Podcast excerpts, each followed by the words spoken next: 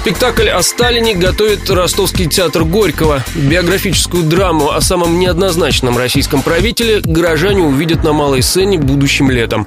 Автор пьесы Владимир Малягин, он знаком ростовскому зрителю по инсценировкам «Тихого дона» и «Цыгана».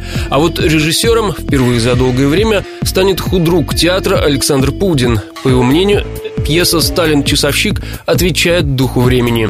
Я, скорее всего, склонен рассуждать в первую очередь о том, что есть лидер государства в такое сложное время перед войной. Фактически мы сегодня, опять же, стоим у той же черты. Со всех сторон нас э, обкладывают силы и приятельские, и неприятельские. И что будет со стороной, конечно, зависит от человека, который стоит во главе государства. Спектакль о Сталине ростовская драма ставит за свои деньги. Репетиции начнутся уже в конце года.